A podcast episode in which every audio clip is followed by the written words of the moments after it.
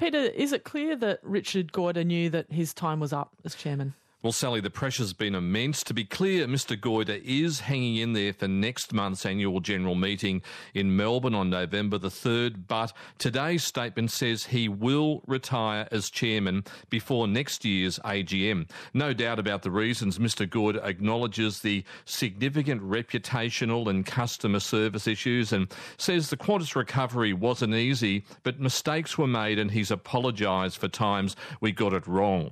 In addition to Mr. Goyder, two other non executive directors, Jacqueline Hay and Maxine Brenner, will retire in February at the Qantas half year results.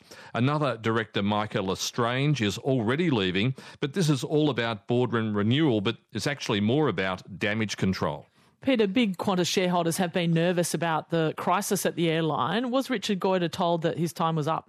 Well, Qantas shares have lost around 25% of their value over the past six months, though they're up more than 1% today in late morning trade. So some steady losses there. But I understand Mr. Goyder still had support from big investors. Now, he wasn't speaking today, but Mr. Goyder was sounding very confident about his survival, though noting the need for greater humility when he spoke exclusively to me a few weeks ago shareholders are very supportive of uh, the work we're doing now, the new CEO, and certainly of me. On the customer side of things, we know we've got some work to do.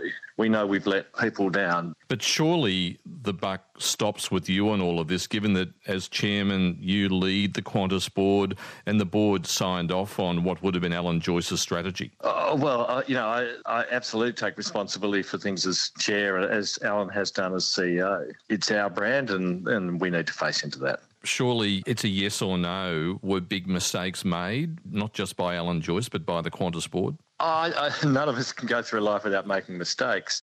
That's uh, Qantas Chairman uh, Richard Goyder two weeks ago on The World Today. Uh, Peter Ryan, what's been the reaction uh, to Mr Goyder's decision to quit next year? Well, Sally, the Transport Workers Union, which won that High Court battle over the unlawful sacking of 1,700 workers, has slammed what it calls Mr Goyder's attempt to retire with dignity.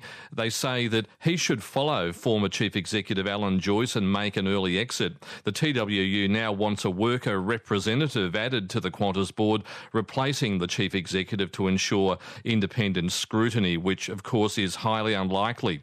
The Australian Shareholders Association has welcomed Mr Goyder's decision. Chief Executive Rachel Waterhouse says leaving now would be too disruptive, and investors actually want him to stick around for what will be still a fiery annual general meeting next month. It's the right thing to do. It's what retail shareholders have been asking for accountability for what has happened to Qantas's brand and trust with consumers. So it's a really good step. Should Richard Goyder go earlier than 2024? It is important, and we have been saying that there needs to be succession planning. There needs to be a clear plan around who will be the chair and what skills are required on the board. So has this been designed to take some heat out of the annual general general meeting that's coming up in a few weeks' time. Retail shareholders had really wanted to hear from him at this AGM that's coming up, which is really important because there had been conversation in the market of whether he should step down immediately.